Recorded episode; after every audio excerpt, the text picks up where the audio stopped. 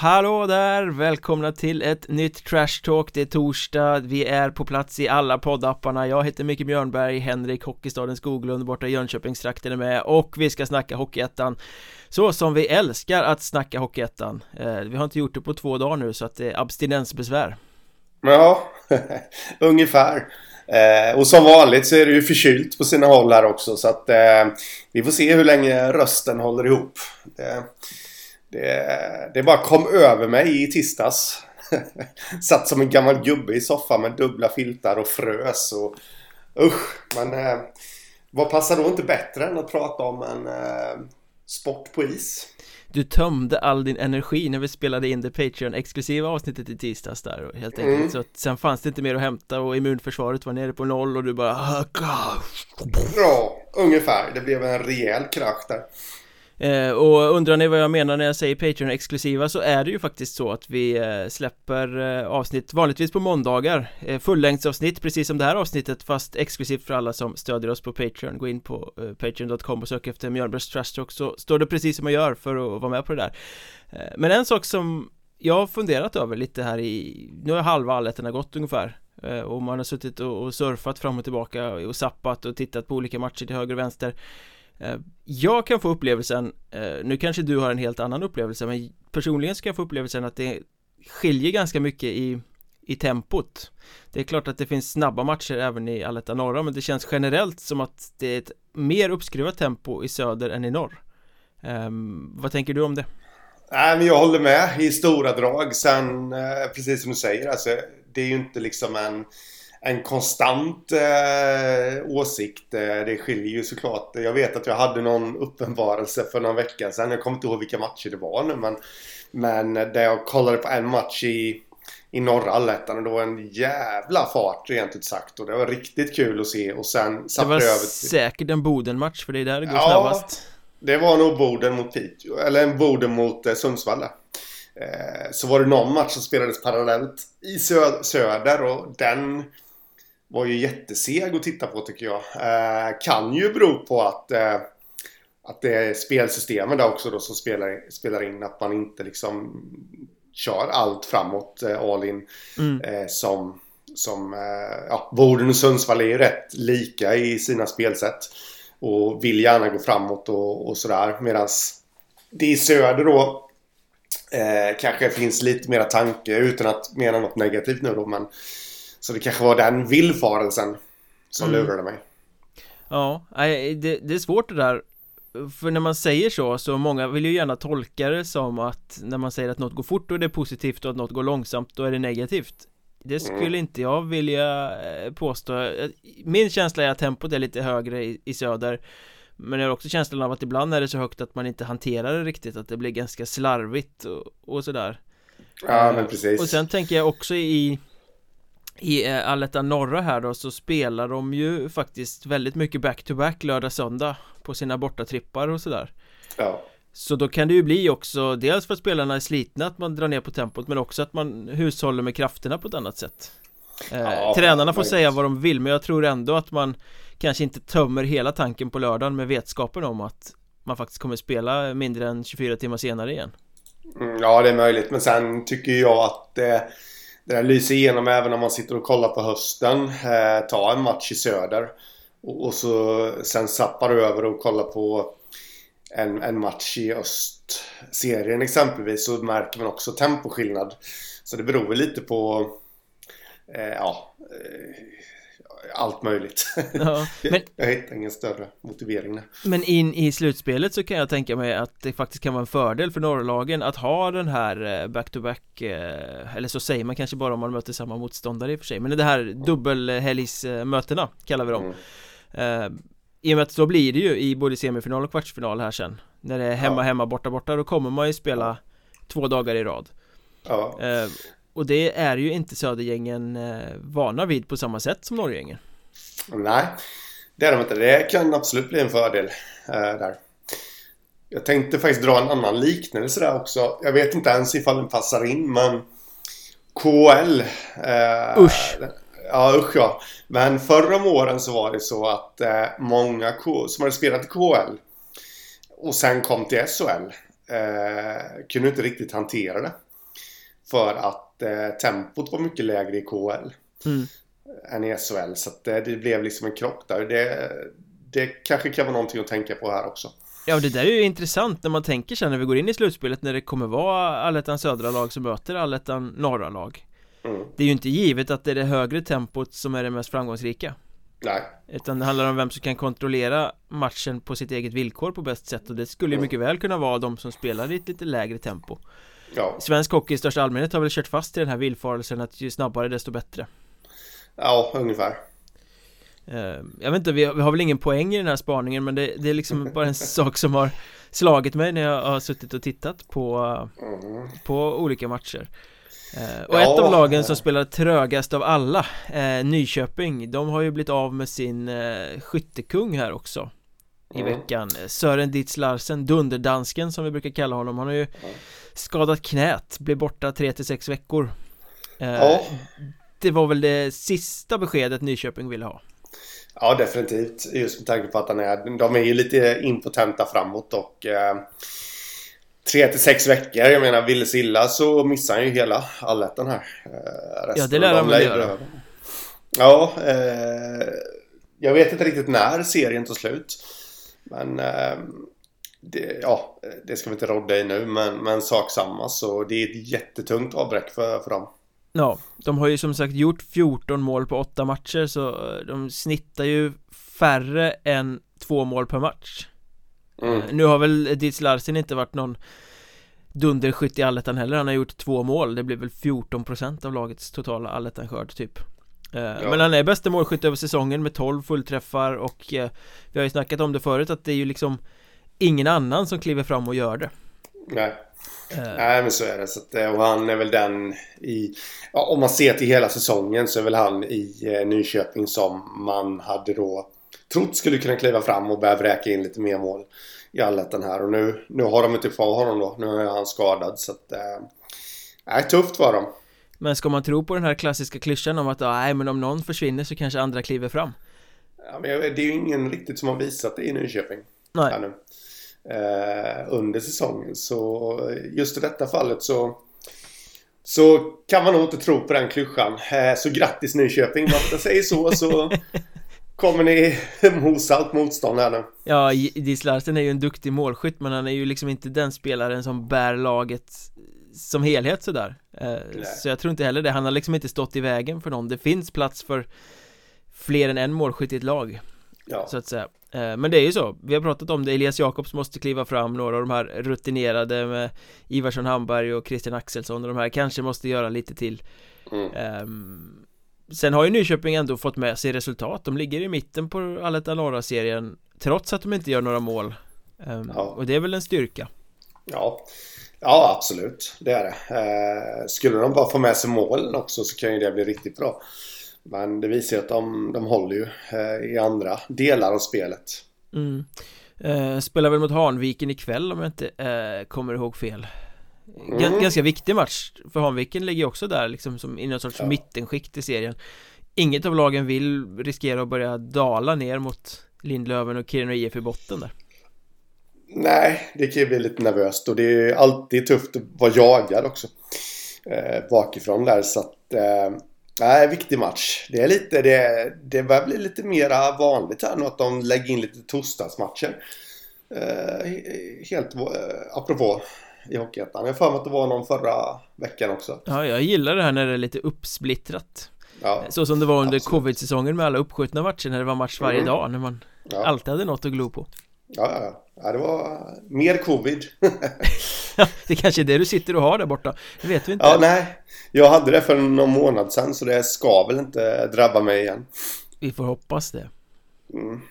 Men eh, veckans mest uppseendeväckande, veckans mest omtalade Det har ju inte med allettan att göra Utan det har ju med den södra vårserien att göra med laxarna från Mörrum och deras ekonomiska kris När de i veckan kallade till pressträff eh, Med eh, formuleringen Mörrums Hockey kallar till pressträff med anledning av ett akut läge i arbetet med att rädda föreningen. Mm. och nu tänkte man att shit, nu har de hittat någon ny skuld någonstans eller nu Nu måste det in eh, en halv miljon på tre dagar för att de ska klara det här eller sådär. Det lät ju väldigt alarmerande. Mm. Men riktigt så var det ju inte. Nej, det var det inte. De... eh, Ja, men för att summera det så kastade de sin huvudtränare eh, under bussen fullständigt. Där de sa att de inte hade råd att ha kvar honom. Eh, ja, helt enkelt då.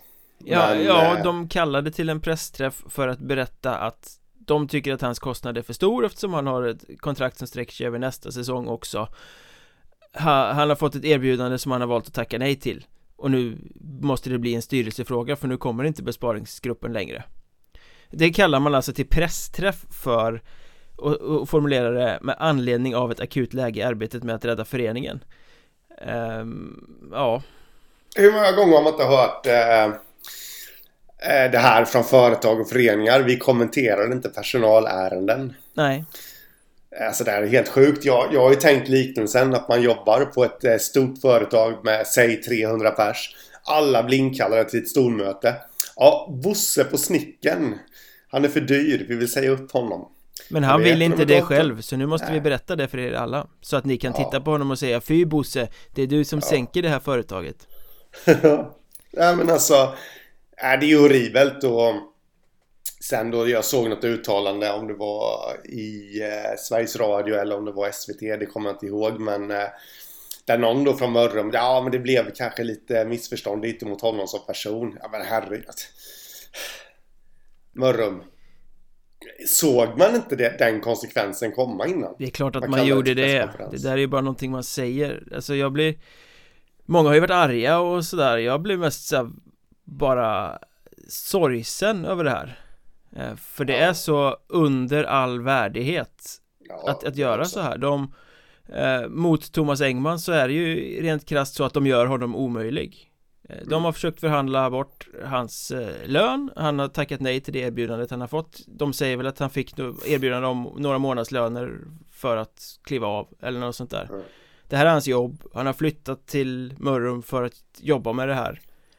Eh, Föreningen har skrivit kontraktet med honom Mm. Eh, Han har liksom ingen anledning att avsäga sig sin inkomst för att de har skött sin klubb dåligt Nej, nej. Han har nej, liksom inte så, han, måste ju agera i sitt eget intresse så att Intresse. säga Ja, och, och det de gör nu är ju att Ja men när de går ut med det så här så gör ju det att alla i Mörrum och runt Karlshamn och där nere kommer ju titta snett på Thomas Engman om det går åt helvete och säga att det var du som sänkte klubben Det är ju Mm. som att de De förhandlar i offentligheten genom att misskreditera honom så att han ska bli tvungen att ta erbjudandet Det är ju Ja. exakt så det ser ut Ja, det är exakt så det ser ut och eh, fruktansvärt oprofessionellt. Och sen får jag inte känslan av att det har inträffat än i alla fall. Det verkar ju som att precis alla tar Thomas Engmans parti. Eh, I alla fall, vad jag i alla fall utifrån sett Jag har sett väldigt lite folk från Mörrum faktiskt eh. Mm, ja, jag har sett en del Mörrums eh, fans som har tyckt att det var horribelt. Men, men jag kan ju såklart inte eh, svara för alla där. Men eh, ja, två saker som man tänker här. Att hur motiverad blir Engman till att eh, göra bra grejer här nu med Mörrum? Nej, inte alls antagligen Nej. Sen är det väl klart att ja, ja, okej, absolut. Det, jag ska visa de jävlarna och allt det där. Men, men eh, samtidigt så kommer det, han går ju och möter de här människorna varje dag liksom i hallen. mm. Eh, nummer två. Kommer Mörrum någonsin mer, i alla fall i närtid, kunna rekrytera en tränare av dignitet? Nej, Förhoppningsvis inte Nej, det känns inte som det. För det här är ju, det här är ju såklart någonting som, som tränare känner till. Eh, som de har... Eh, ja, men en ung hungrig tränare, nu ska vi nysatsa liksom. Nej, då, det är klart att han tackar nej. Jag vill inte bli kastad under bussen. Nej, det, det, det här är klubben som går ut och hänger sin personal offentligt Ja. Men, eh, men alltså det känns, det är ju så mycket oreda i Mörrum och det är ekonomiska problem hit och dit. Eh, någonstans så måste de ju göra någon slags upprensning i klubben. Eh, och, och ta in nya. Eh, och då menar jag alltså i ledningen. Jag snackar styrelse, jag snackar eh, allt möjligt. Att ta in lite nytt, fräscht folk. För det känns inte riktigt som att det... Eh, det ser så bra ut om man säger så Ingenting ser bra ut eh, Och du sa det, hur motiverad Engman? Han är ju fortfarande kvar på, på arbetet här så att säga Men jag förutsätter att han kommer ju försvinna efter det här För att situationen är omöjlig Sen om det resulterar i att Mörrum måste slanta upp Hårdare än vad de vill eh, Eller hur mm. det blir, det vet jag inte Men det här måste ju påverka Laget också som befinner sig mitt i den här striden för att undvika kvalet ja, ja. Och ännu mer kostnader Ja. Eh, och assisterande tränaren Thomas Andersson var ju ute och backade Engman med väldigt hårda ord på Twitter mm. Eh, efter det här beskedet Han kallade klubben för både det ena och det andra och var väldigt upprörd mm. Eh, nu har han efter det här avslutat sitt Twitterkonto Vilket ju också föder tanken att okej okay, vad händer i klubben egentligen nu? Hur är stämningen personer emellan efter det här ja. utspelet? Man undrar lite om Thomas Andersson har avslutat det på eget bevåg eller blivit tvingad av klubben. Eh, det tål ju att tänkas på. Ja, sen får man väl säga att de lyckades lite med sin eh, presskonferens här också för det har ju rapporterats eh, Det gäller ju oss också, det gäller media i största allmänhet att det handlar mycket om att det ska gå så fort nu för tiden så det skrivs vad som sägs och sen finns det inte så mycket reflektion i det Mm. Så det är många medier som har liksom skrivit Ja men Mörrum vill eh, ha bort tränaren och sen mm. inte någon mer kommentar till hur, ja men hur fan ser det här ut egentligen?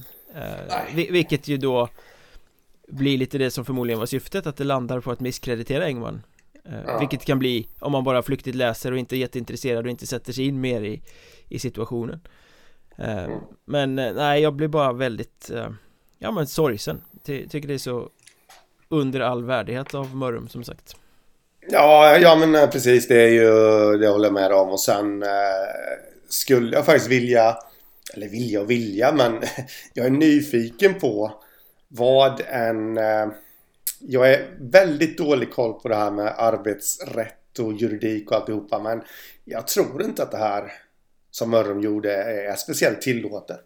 Om man ska vara helt ärlig. Eh, beroende på vad, vad för avtal och sånt där. Mm. Eh, jag hade någon, eh, jag fick ett litet tips här eh, angående om vad Engman kan kosta varje månad och det är väl det är väl, jag ska inte dra någon summa för att det är svårt att veta exakt sådär men det var riktigt mycket pengar i alla fall. Med Hockeyettan mått mätt. Eh, kan jag tycka Men det har väl också med situationen Mörrum sitter i att göra Om man ja. blickar några år tillbaka så har de väl betalat lite för mycket för det mesta Om man säger så Ja Och skapat sig nej, det här skuldberget Ja, nej men så är det ju det, det känns lite huvudlöst för där måste de, Jag kommer inte ihåg vilken säsong det var han kom inför Var det inför 1920 eller 2021? Det här är väl hans tredje säsong han är inne på va? Mm, ja då måste det varit 2021 då Eh, och betänk den saken att Mörrum ju halverade spelarbudgeten till den här säsongen eh, Vilket ja. väl säger en hel del om vad det har kostat innan mm. Nej men precis och eh, Att man då skriver ett sånt kontrakt med honom som Ja, där vi i alla fall då Jag vet ju som sagt inte vad han kostar men, men Jättemycket pengar i alla fall i månaden Om, om de uppgifterna jag har fått är korrekta Och då eh, varför skriver man så, ett sånt kontrakt eh, när man befinner sig kanske då i näringskedjan på den undre halvan mm. av eh, Hockeyettan. Eh, det, det känns inte ansvarsfullt. Nej, och besparingsgruppen har ju säkert rätt i, i det faktiska. Klubben har inte råd att ha Engman om de ska liksom eh, ordna det här i och med att han har kontrakt, kontrakt över nästa säsong också. Men det gör ju inte metoden rätt För den saken skull. Nej, nej, nej. Absolut inte. Engman kan alltså bli tidernas dyraste division 2-tränare Ja, kanske. ja. Apropå division 2 Det är ju där Mörrum riskerar att hamna i kvalet eh, ner till division 2 eh, Och tittar vi på den söderserien där nere så Alltvåan södra heter den eh, Där kommer ju Mjölby ångande som ett dunderlokomotiv ja. um, då har de nio raka segrar tror jag eh, Skuggas av Bäcken och Alvesta i tabellen Känns som att det kan ja. bli en rätt svår utmanare för vilket lag det än blir Om det blir Köping eller Mörrum eller vad det nu blir som får spela Söderkvalet Eh, ja, sen ska man ju ha med sig då att hur många gånger har man inte suttit egentligen och tänkt att oj oj oj Mjölby kommer bli jättefarliga. Eh, men de har en tendens att falla ihop i kvalserien. Att eh, falla ihop i, i playoff. Till och med. Så jag, jag kommer nog inte... Jag kommer nog eh, eh följa med på den eh, spaningen när de kanske då har vunnit de två första matcherna i kvalserien. Eh. Jag vill nog se det där först lite. Eh. Nej, det, du har ju sant, de har ju en tradition av att bli lite halvkast när det blir kval. Ja. Eh. Så, så att, eh, då är jag lite mera spänd faktiskt på Alvesta där. Med eh, Adam Åkesson och Måns Hermansson på backen ja. och Hampus Andrén öser väl in poäng för dem va? Gamla Tranås ja. och Troja-spelaren. Jajamän, och, och panten också vad de kan ställa till med. Ska de gå rakt igenom tvåan upp till ettan? Uh, så här dissade jag Mjölby fullständigt. utan tror mera på Alvesta panten. Och sen är frågan vad Bäcken pysslar med. Det trodde man inte. Nej men de har ju lite så här gamla Hanhall-spelare. Mattias Elfström spelar där och... Ja. Det är väl Charlie Fredriksson, keepern är väl där också va? Ja det kan det nog vara. Så de har ju inte ett helt tråkigt lag de heller faktiskt. Nej. Eh, och Mjölby har ju alltid haft ett bra division 2-lag men nu har de ju sugit upp det bästa från IK Gats också Finspångsgänget mm. som var i kvalserien i fjol men mm. Ja, de, de, de la väl ner verksamheten mitt i den här säsongen tror jag. Det blev för dyrt, ja, dyrt eller något sånt där. Lite mer än vad jag vet faktiskt. Eh, Det har fullständigt bommat i så fall. De hade väl en liten finansiär som skickade sina pengar till Mjölby istället Östergötlands ja. sak i vår, eller jag vet inte hur de säger Ja men då, det innebär ju att det kommer bli en plats till från division 3 då andra ord. Ja så kan det nog bli jag Ja, jag som följer den lokala hockeyn i Vaggeryds och Värnamo kommun eh, Såg genast ett uppslag här Ja, och tittar man i väster så är det väl IFK Arboga som går från klarhet till klarhet med mm. gamla Hockeyettan eh, bekantingen som Charlie Hellström och Linus Agerborg som driver det laget. Jag mm. tror David Berg spelar där också. Jag vet inte om han är med jämt men Han finns mm. med i truppen i alla fall. På tal om Hanals där så de verkar ju gå motsatt väg eh, Där alltså direkt från ettan och ner till division 3 kanske. De ligger ju absolut sist i eh, den södra vårserien i division 2 då. Här eh, Nio inspelade poäng på nio matcher det ser väl inte jättepositivt ut Luften gick fullständigt ur där i samband med Justeräng-bråket när de först skulle mm. dra sig ur kvalet och sen ändå skulle ställa upp och all palaver ja, som blev känns som Känns som det. Jag vet inte hur mycket det här bygget av ishall och alltihopa vad det nu var som eh, att det påverkar och hej och hå men äh, det är ju inte kul i alla fall för, äh, för Göteborgshockeyn. Det känns som att som du sa där innan, Bäcken då, de har en massa gamla Hanals-spelare. Och det, det, känns som att de pendlar så mycket. Det är inget lag som riktigt... Eh, man trodde att Hanals var det här laget som skulle ta andra positionen bakom Frölunda. Men, ja, vet inte, det, det, är bra för området så, men får man kalla Kungsbacka för Göteborg? Ja, i den här podden får man det är som att kalla Södertälje för Stockholm det är... Ja, och det, det, är många som gör det ja, 08-området i och för sig, ja. säger de väl Stockholms Jag vet, jag hade, ja, jag hade en eh, när jag jobbade inom logistikbranschen eh, för jättemånga år sedan så kom någon lastbilschaufför där och ja, jag är från Stockholm. Ja, okej. Okay. Så pratade vi lite och så sen till slut kom det fram att han var väl från eh, Knivsta typ och det, för mig är ju det mer Uppsala. så han, han var inte så mycket stockholmare. Man är vad man känner sig. Ja, ungefär. Jag känner mig verkligen inte som en stockholmare. Nej, Nej då känner jag mig som en närking. Eh, Jag trodde att du bara var en eh, så här Norra Hammar eh, Loveboy på något sätt. Nej för fan, inte Norra Hammar. Det, det finns eh, vissa saker i eh, här att eh, bor man i Månsarp eller i Taberg så gillar man inte eh, Norra Hammar helt enkelt Aj då, aj då. Jag som mm. tyckte att det var en så extremt bra brygga över till nästa ämne som ju är eh, HC Dalen kopplat i och med att mm. igår kväll så meddelade klubben att Felix Wermelin väljer att bryta med HC Dalen. Han gillar inte heller några hammar. Uppenbarligen inte. Eh, och jag fick liksom den här spontana initiala känslan Vad är grejen med alla klubbyten? För det här är ju verkligen inte första gången Felix Wermelin byter klubb mitt under säsong Det börjar snarare bli regel än undantag nu Ja Nej, det, det, är en tanke som har slagit mig också det, det känns som att eh, han inte den där klassiska sommarvärvningen direkt utan det, det, det kommer liksom inför säsongstart eller mitt under säsong och, och sånt där. Eh, så det är ju frågan. Faktiskt, eh, jag har ingen aning. Ja men han var ju lite lovande i Troja Ljungbys verksamhet där och eh, ingick ju i deras trupp till säsongen 2021 mm. Men då valde han att lämna Troja precis innan seriestart Med motiveringen att han ville ha en större roll och bla bla bla. Och då gick han till HC Dalen. Och efter den säsongen så lämnade han för Hanhals. Det var till säsongen 21-22 Men där gick det också bara halva säsongen. Så bröt han med Hanhals och återvände till HC Dalen. Mm. Mitt under den säsongen. Eh, Nu blev han kvar till den här säsongen Men nu väljer han alltså själv då enligt deras kommunikation Att bryta med HC Dalen Mitt i säsongen. Mm. Ja. Eh, så att det är ju ett eh. väldigt tydligt mönster Och jag tänker så här En gång kan väl det där hända eh, Händer det hela tiden Då är det lite så här alarmklockor som börjar ringa Då är det ju något som inte stämmer Ja, eh, det känns utan att veta så känns det väl som lite taskigt tålamod. Kollar man på juniorhistoriken där också så Moderklubb Eksjö spelade i Nässjö som pojklagsspelare. Gick till HVs pojklag. Sen blev det Troja. Då var han i och för sig kvar i Troja några år där men eh, det verkar som att det var lite rörigt också på, på, på pojk och juniornivå. Därvid så eh, rastlös kanske. Mm och så.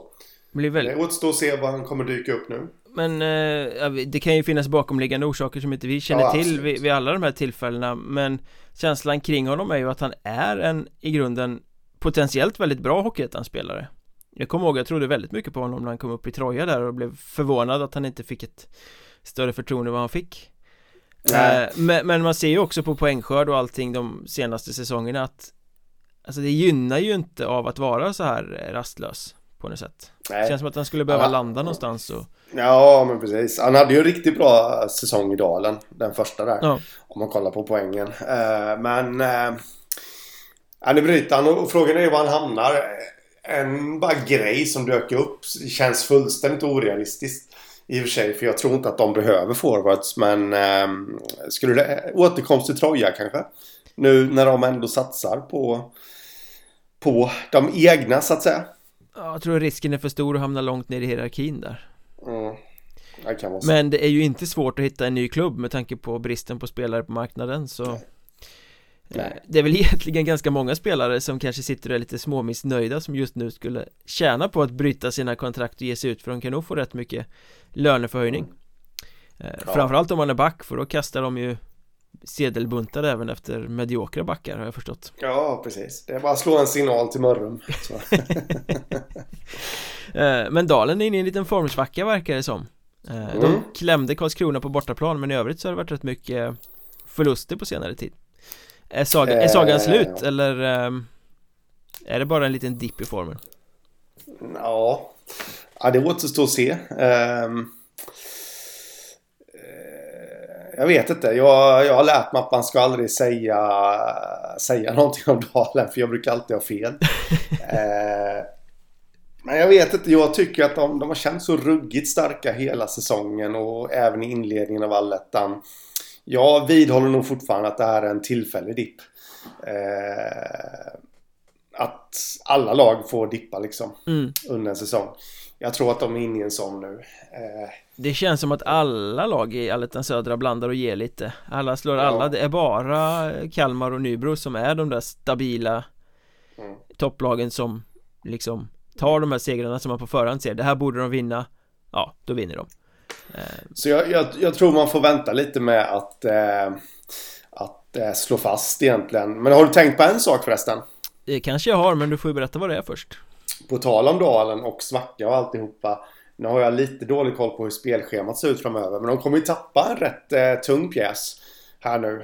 I Hugo Fransson som har blivit uttagen till eh, Team 20. Eh, det är väl egentligen första samlingen här då inför JVM som är ja, i slutet av det här året.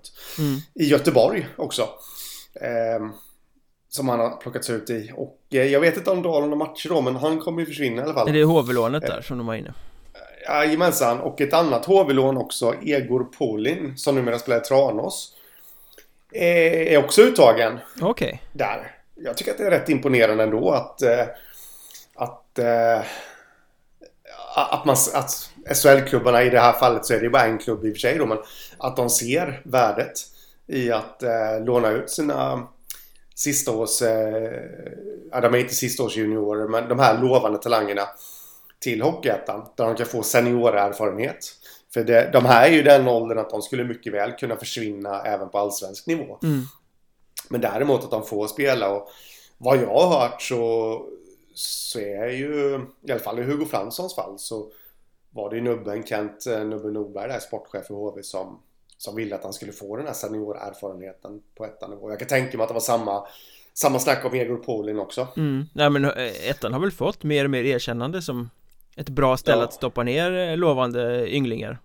Så, ja, så att de får härdas lite.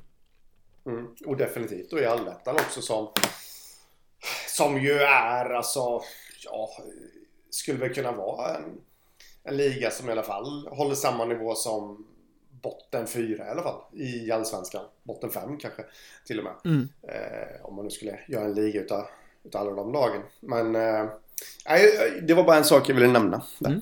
Apropå eh, svackor och eh, alla står alla så var det ju en rätt viktig och intressant match igår kväll eh, mellan Mariestad och Karlskrona. Eh, där Mariestad har sett ut som att de är på väg att lyfta lite på slutet och Karlskrona Ja, det har väl sett lite bättre ut sen Magnus Sundqvist tog över men man vet absolut inte alls vart man har dem. Eh, Det blev en rätt slarvig match tycker jag. Det var en typisk sån här, inget av lagen Eller det, bitar av matchen var välspelat men det var också delar av matchen som var väldigt slarvigt där inget av lagen riktigt synkade passningsspelet eller eller sådär Nej, eh, nej Marie, eh, Karlskrona vann 3-2 efter straffar ska vi säga också mm. Jag tycker den första perioden var helt okej. Okay. Ehm, sen zappade jag över till en annan match. Men eh, så jag kanske missade den här riktiga dödgrävar-hockeyn då. Eller ja, vad man ska säga. Men eh, ja, det jag känner, det jag spontant fick med mig från den matchen. Det var att nummer ett, Karlskrona har fortfarande problem. Uh, nummer två, Mariestad känns på gång. Uh, jag tycker inte att det är så himla mycket att säga om, om att de förlorade. Med det sagt att jag inte har sett hela matchen. Mm. Eh, men av det jag såg så tycker jag ändå att Mariestad är på gång. De verkar ha hittat någonting här nu. Men vad, vad eh. i Mariestads framträdande här tycker du var så bra då? Eh, för, för, för nu kom de... de liksom från två bra bortamatcher. De har spöat HC Dalen och Tranås va? Mm, och kändes liksom att, nej men nu har de lyft lite efter det där ganska svaga derbyt de gjorde för några veckor sedan mot Skövde Men, men vad, vad är det du ser i Mariestad som känns som att de lyfter? Jag tycker att det verkar lite mer energiskt i laget. Lite mer energi i laget och eh, mer som gör vad de ska. Eh, känns lite mer, jag säger inte att de är där än, men det känns lite mer som det här gamla Mariestad. Känner jag.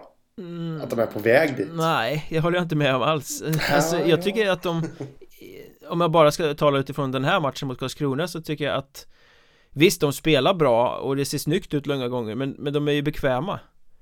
Eh, de är ju inte inne i nyllet på målvakten, de tar sig ju inte in på mål utan det är liksom lite snygga överlämningar men så hamnar de nere i hörnen. Eh, ett, Marist ett Mariestad som var på sin gamla skola så att säga De hade ju vunnit den här matchen mot Karlskrona på ordinarie tid. Ja, då såg vi lite olika matcher. David, jag, jag kände det så att det, det här är lite Mariestad som man är van vid att se dem Det smällde lite här och var och och sådär. Medans eh, min summering av matchen som jag känner det var att jag, jag, säger inte att Mariestad var det bättre laget i den matchen, det säger jag inte. Men det känns, om man jämför med andra matcher, så känns det som att de absolut är på uppgång. Eh, att de förlorar mot Karlskrona är helt enkelt bara för att Karlskrona är Karlskrona. De är ett mycket bättre lag på pappret. Eh, men återigen tappade de en 2-0 no. Väl. Ja men jag håller, jag håller med dig om att eh, visst, det är ett mycket bättre Mariestad nu än vad det var i mm. grundserien det, det är ju mil, milsvid skillnad Så att det går ju på rätt håll Men jag tycker inte de är nära där de liksom har varit historiskt eh, mm, Nej, inte nära men de är på väg Ja, vi, vi stänger den boken Du, du sa att de tappade en 2-0 ledning Karlskrona Och eh, mm. det är ju faktiskt fjärde gången i eh, allettan Som de tappar mm. en 2-0 ledning. De hade 2-0 hemma mot Kalmar, det blev 2-5 De hade 2-0 borta mot Halmstad, det blev 5-6 De hade 2-0 hemma mot HC Dalen Det blev 2-3 förlängning. Och nu hade mm. de 2-0 mot Mariestad. Nu vann de förvisso i straffläggning Men ändå. Det är ju någonting som ja. inte stämmer när man är ett så pass skickligt lag. Om man tittar på laguppställningen så är ju Karlskrona liksom eh, porr nästan då ska man kunna eh, liksom förvalta 2-0 ledningar på ett mycket bättre sätt mm. Jag vet inte om det är så att de är lite för Lite för offensivt eh, framåtlutade i alltså I eh, nu, menar jag inte själva spelsättet och, och Magnus Sundqvists eh, eh ritningar. nu tappar jag fullständigt tråden här. Utan det jag menar är själva spelare. Alltså går man spelare för spelare så kanske det är lite mer att de är lite mer offensiva. Mm. Än defensiva och att det är där det brister. Helt enkelt. Eh, för det är ju faktiskt anmärkningsvärt. Okej, okay, jag kan tappa en 2-0-ledning en gång, kanske två gånger. Men som du säger nu då, eh, det hade jag ingen koll på faktiskt. Men, eh, men eh, att det var fjärde gången. Mm då är det ju någonting. Ja men det är det ju, det är ju ingenting man bara kan blunda för och säga att det är en eh, Det är ju ingen slump när det händer så många gånger. Nej, Nej. Um, Så ja.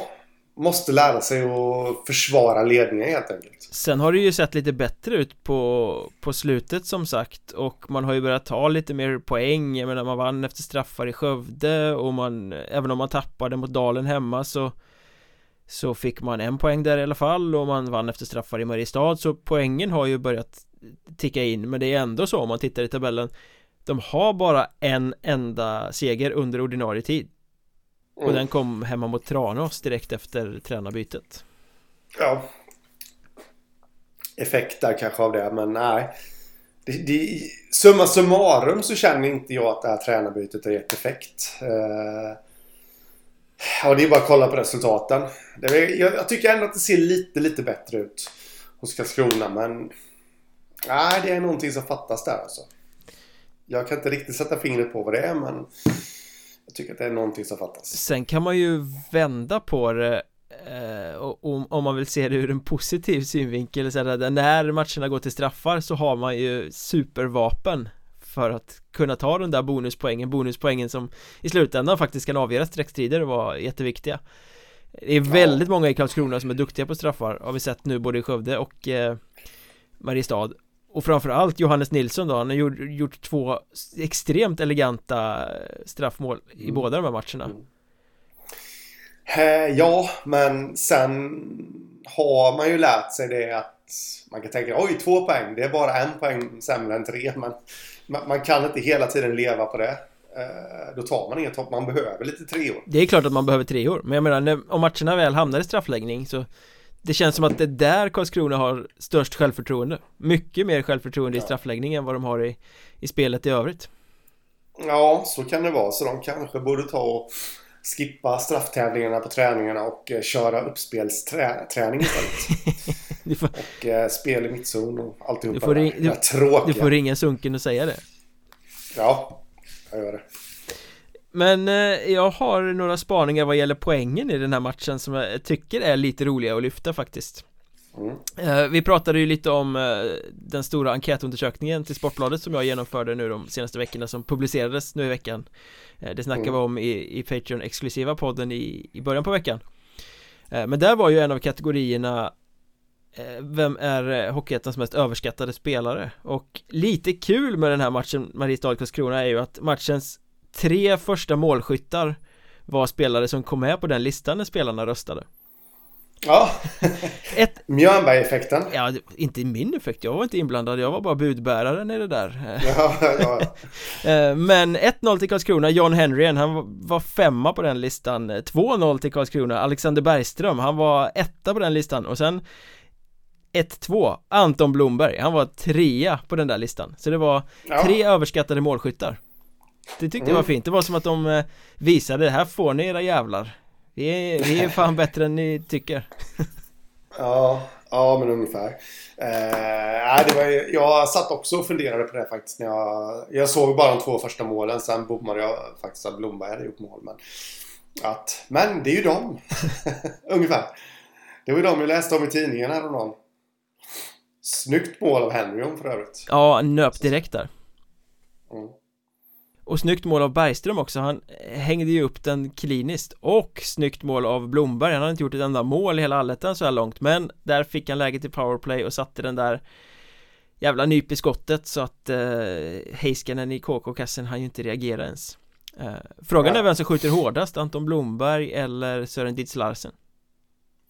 Ja, det skulle vara intressant att styra upp en skotttävling. Ja, borde fan göra det Mm. Eh, Men där måste jag också rasa över en grej Eh, Mhm. För eh, det här målet som Blomberg gör Gustav Lindberg får andra assist på det målet Och det är ju supertydligt att Anton Blomberg suger på pucken, passar till Tobias Aronsson Som passar tillbaka till Anton Blomberg som nyper direkt och gör ett supersnyggt mål Hur fan kan det bli en andra assist på det? Nej, det kan man fråga Jag sig. hatar hockeyn och dess poäng att de här liksom slentrianmässiga andra assisten söker sig in. Man, man, Ska man ha en assist ska man ha varit med i spelet. Mm. Liksom om en spelare passar till en annan som passar tillbaka Det kan omöjligt vara dubbelassist då. Det är bedrövligt, jag blir arg, jag kokar. Kan det ha... Nu ska jag absolut inte på något sätt hänga ut spelaren här. Eh, men, men var det en tjatassist? Eller var det att domarna så fel? Ingen aning, inte den blekaste det, det är skitsamma egentligen Eh, Man kan ju inte lägga på en spelare att den får assist För att Till syvende och sist så landar det ju på den som rapporterar det och, och i slutändan så tycker jag väl att eh, vi kommer tillbaka till den här frågan att det måste granskas Vi kan inte ha en Ja, massa efterhand. bonusassist överallt som inte är assist Nej. Och då Det är ett jobb jag skulle kunna ta faktiskt. Nej fy fan vad tråkigt Men då kommer vi tillbaka till, eh, till knäckfrågan där att ja, nej de resurserna finns inte eh, Nej, men då kanske man bara ska backa ner till ett assist Finns väl ingen anledning att man ska ha Mm. två assist egentligen Mm. Nej, men det är ju roligt med poängen. Jag gillar, alltså nu, nu gillar jag ju inte felaktiga assist såklart, men jag gillar ju dubbelassist. Alltså det är klart att ett smäckert pass ifrån egen förlängd mållinje som bryter igenom hela, hela mittzon och forwardsen kommer liksom två mot en där och, och den ena spelar över till den andra och han smäller upp den i, i nättaket. Det är klart att då ska ju backen... Jo, men det är väl därför för- andra assisten finns Eh, Men det är så väldigt många andra assist som bara blir eh, slentrianmässiga Där den som får andra assisten egentligen inte har gjort något utan bara äh, men var det någon annan som var med i det här spelet eller? Ja, men det, det, det kan jag väl kanske hålla med lite om eh, på så sätt. Men äh, äh, andra assisten måste finnas kvar, det tycker jag. För de ska ju premieras, de här. Eh, jag menar, kommer du ihåg det där klassiska målet, eh, VM 87? Eh, Sverige, Thomas Sandström som rakar in Jag minns det som Bakom. igår Ja, bakom, var det Mylnikov han hette? Ingen aning Nej. Belushenkin var. Den sovjetiska Nu målvakten. är vi nere på nördnivå här Ja, då vill man ju verkligen att alla fem, eller ja, alla, alla fyra som var inblandade innan Sandström rakade in den skulle fått assist. no. Där. Så du vill införa Jag femte känna assist då? Nej, men ibland, ibland kan jag faktiskt känna det där att... Eh, ha, men det, då blir det en bedömningssport av det hela också. Det kanske inte är meningen, men... Jag, alla som har varit i kontakt med pucken utan att motståndaren har varit emellan kan jag känna någonstans skulle få en assist. Jobbiga poängligor Vi får vänta tills det här chippet finns i klubborna och, och pucken som kan Mm. liksom läsa av exakt hur den har gått Ja, jobbigt då ifall klubban går sönder och man måste byta chip också. För att, under matchen. Ja, och hela datasystemet kajkar ur för att klubban gick av och det blev, eh, blev Mm. fel Fick 15 assist istället för en och så ska någon gå in och radera det där i systemet och så. Ja. Eh, Men eh, inför den här matchen i alla fall så skrev ju målvakten Alexanteri Heiskanen kontrakt med Karlskrona Eh, och eh, med Micke Sundlöv, sportchefen då Och då passar det ju bra att nämna att eh, alla som stöttar podden via Patreon får också bonuspoddar varje torsdag när vi spelar in det här ordinarie avsnittet. Och Idag snackar vi faktiskt på Patreon om klubbarna som skulle behöva byta sportchef. De här klubbarna behöver ny sportchef helt enkelt Med lite olika argument. Vill ni höra oss eh, resonera kring det här vilka som behöver byta på den positionen så eh, häng med oss. Eh, Patreon.com sök efter Mjörnbergs Trash Talk så står det precis som man gör för att eh, stötta podden med några riksdaler i månaden och eh, då också åtnjuta bonuspoddarna varje torsdag och de exklusiva fullängdsavsnitten på måndagar. Så det finns ju mycket gott man kan få ut av det där. Eh, men efter den där lilla drapan så Heiskanen var det. Mm. sin första match i Karlskronakassen. Nytt kontrakt resten av säsongen. Då är väl skadan på Oskar Fröberg förmodligen ganska illa. Och han gjorde en rätt bra match Heiskanen Eh, ja, det gjorde han. Jag gillar hans... Han påminner lite om Jarmo Myllys faktiskt. Till sättet. Det var stora ord. ja, ja, men nu menar jag kanske inte kvalitetsmässigt då, men just själva stilen. Eller inte ens målvaktsstilen, men just hur han uppenbarar sig i sin målvaktsutrustning. Eh, leta fram bilder på Myllys och Heiskanen så kommer du se att, eh, att jag har lite rätt. Ja, men de spelar mycket med klubban båda två. Det kan jag ge dig. Mm. Eh, så att, äh, han gjorde en helt okej okay match tycker jag. Äh, sen är alltså det är ju... nu kommer jag låta jätteelak här men det är väl klart att det är jättelätt inom citattecken att komma in och göra det jättebra i sin första match. För en ny klubb. Ja. Du, du är tokmotiverad, det sprutar adrenalin och du, du vill visa liksom att... Eh, jag är väldigt överraskad över att eh, kontraktet skrevs på innan ja. matchen. Ja. Jag hade blivit jätteöverraskad ifall det skrivits på efter matchen också om man ska vara helt ärlig. Inte det att jag inte menar att, att han inte ska vara i Karlskrona, det menar jag i och för sig, men jag hade förväntat mig kanske lite större utvärdering. Eh, lite längre tid. Ja, det gick väldigt fort. Ja. ja. Eh, och jag såg också eh. många kommentarer på Twitter igår från Karlskrona-fans som var såhär, oh, i, i, positivt eh, överraskade av Heiskanen, oh, han var riktigt bra det här blir grymt. Så Jag ser liksom den här förutspåelsen framför mig att Heiskanen skriver kontrakt, Heiskanen gör en jättebra första match? Eh, Alla tror att det här är frälsaren och sen är han kass resten av säsongen.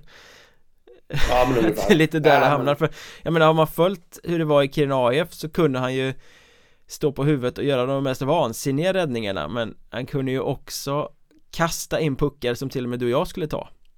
Mm. eh, Så att det är ju en en superprofil, jag älskar Heiskanen för det, jag tycker att han behövs i Hockeyettan och eh, Men som jag har sagt i en tidigare podd, han är ju en målvakt för ett mittenlag kanske, där man kan Rida på att han är en profil på ett annat sätt ja. Snarare än att det är en eh. målvakt som kommer ta Karlskrona till Hockeyallsvenskan Ja, sen är det väl så om man kollar på hans kollegor August Hedlund så är det väl eh, det är väl snarare så att det är Hedlund som ska ta eh, Karlskrona till Hockeyallsvenskan. Jag tror att eh, att de ser Hedlund som första keeper och att Heiskanen ska hoppa in mellan varven. Men med det sagt, det är ju en jäkligt vansklig väg att gå kan jag tycka. Eh, Hedlund är ju inte jätterutinerad heller och eh, inte Heiskanen heller. Jag var ju tvungen att kolla upp honom igen eh, igår efter de skrev kontrakt. Han är ju yngre än vad jag trodde. Mm.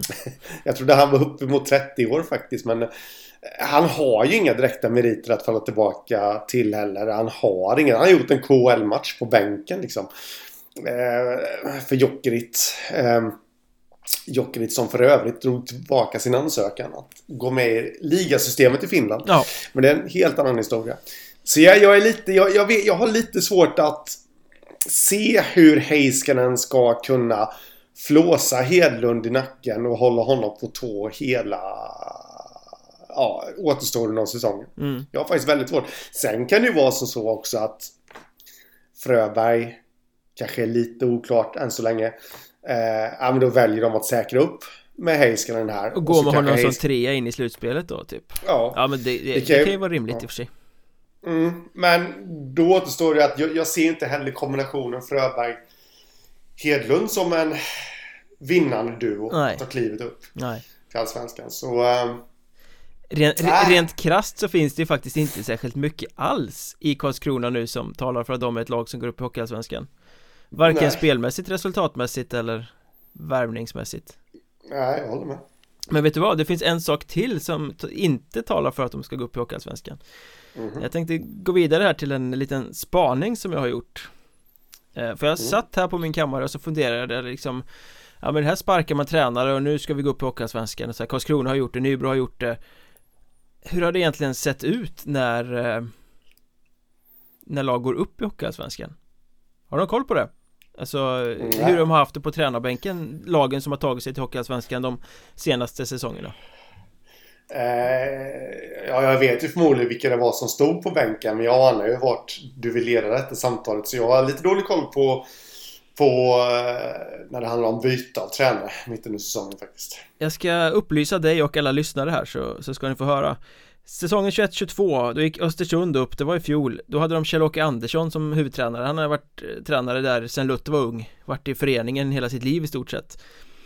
2021, då gick Troja Ljungby upp. Då var det Roger Forsberg som coachade dem. Eh, Han var inne på sin tredje säsong som Troja-tränare då.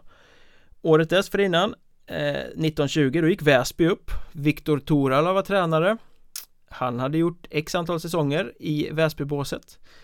Säsongen 18-19 Då gick Kristianstad upp. Eh, Micke Gat var tränare. Det var hans första säsong i Kristianstad Men han jobbade hela säsongen. Han var liksom ingen nödlösning som kom in längs vägen utan han han coachade laget hela säsongen Var med och byggde det. 17-18 Västerås gick upp. Thomas Pananen som nu är väldigt ifrågasatt i Västerås eh, och kanske kommer sparkas innan säsongen är över men då gjorde han hela säsongen, han kom in från juniorverksamheten byggde det över en säsong, tog Västerås tillbaka till Hockeyallsvenskan. Säsongen 16-17, Troja Ljungby gick upp även då. Pelle Svensson stod på tränarbänken. Det var hans tredje säsong som Troja-tränare. Säsongen 15-16, då hade vi faktiskt två lag som gick upp. Södertälje, Mats Valtin jobbade hela säsongen och Västervik, Mattias Karlin tog upp dem, han hade varit länge i klubben då. Eh, säsongen dessförinnan, 14-15, Tingsryd upp. Martin Karlsson inne på sin andra säsong. IK Panten gick upp, Stefan Lund jobbade hela säsongen. Sundsvall gick upp, Göran Ternlund jobbade hela säsongen.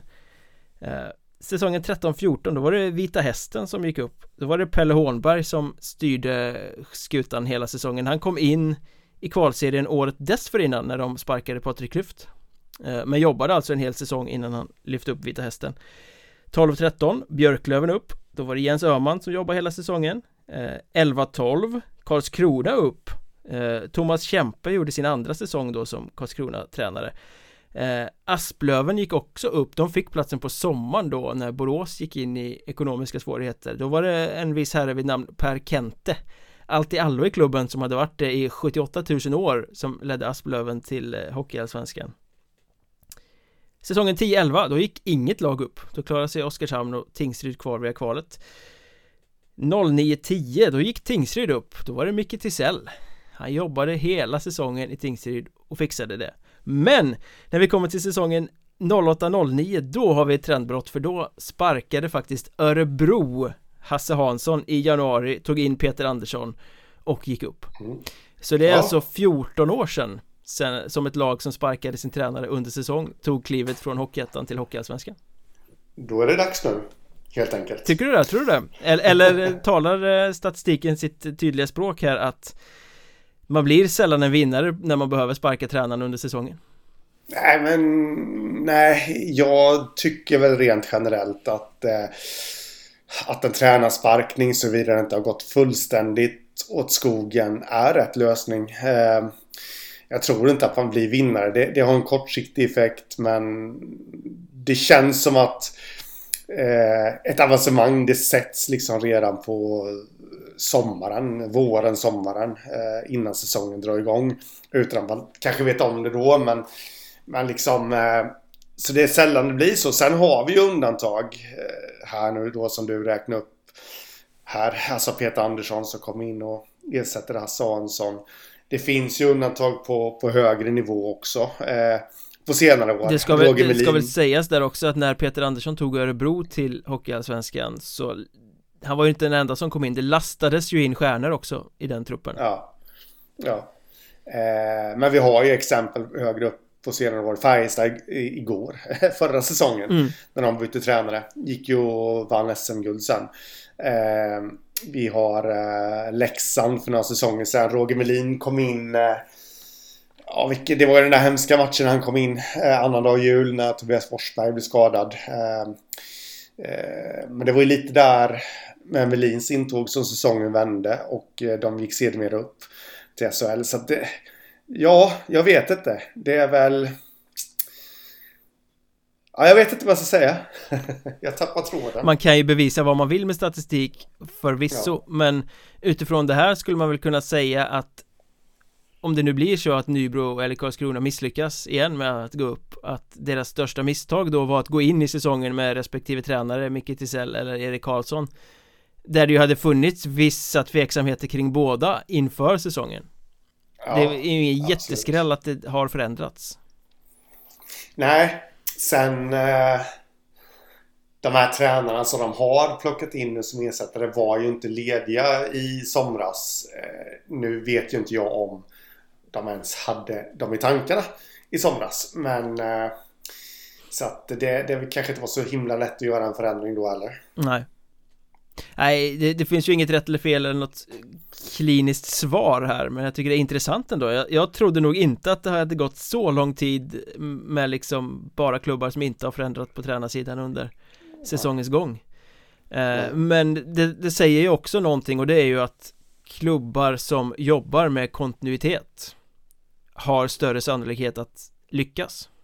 Ja, så är det.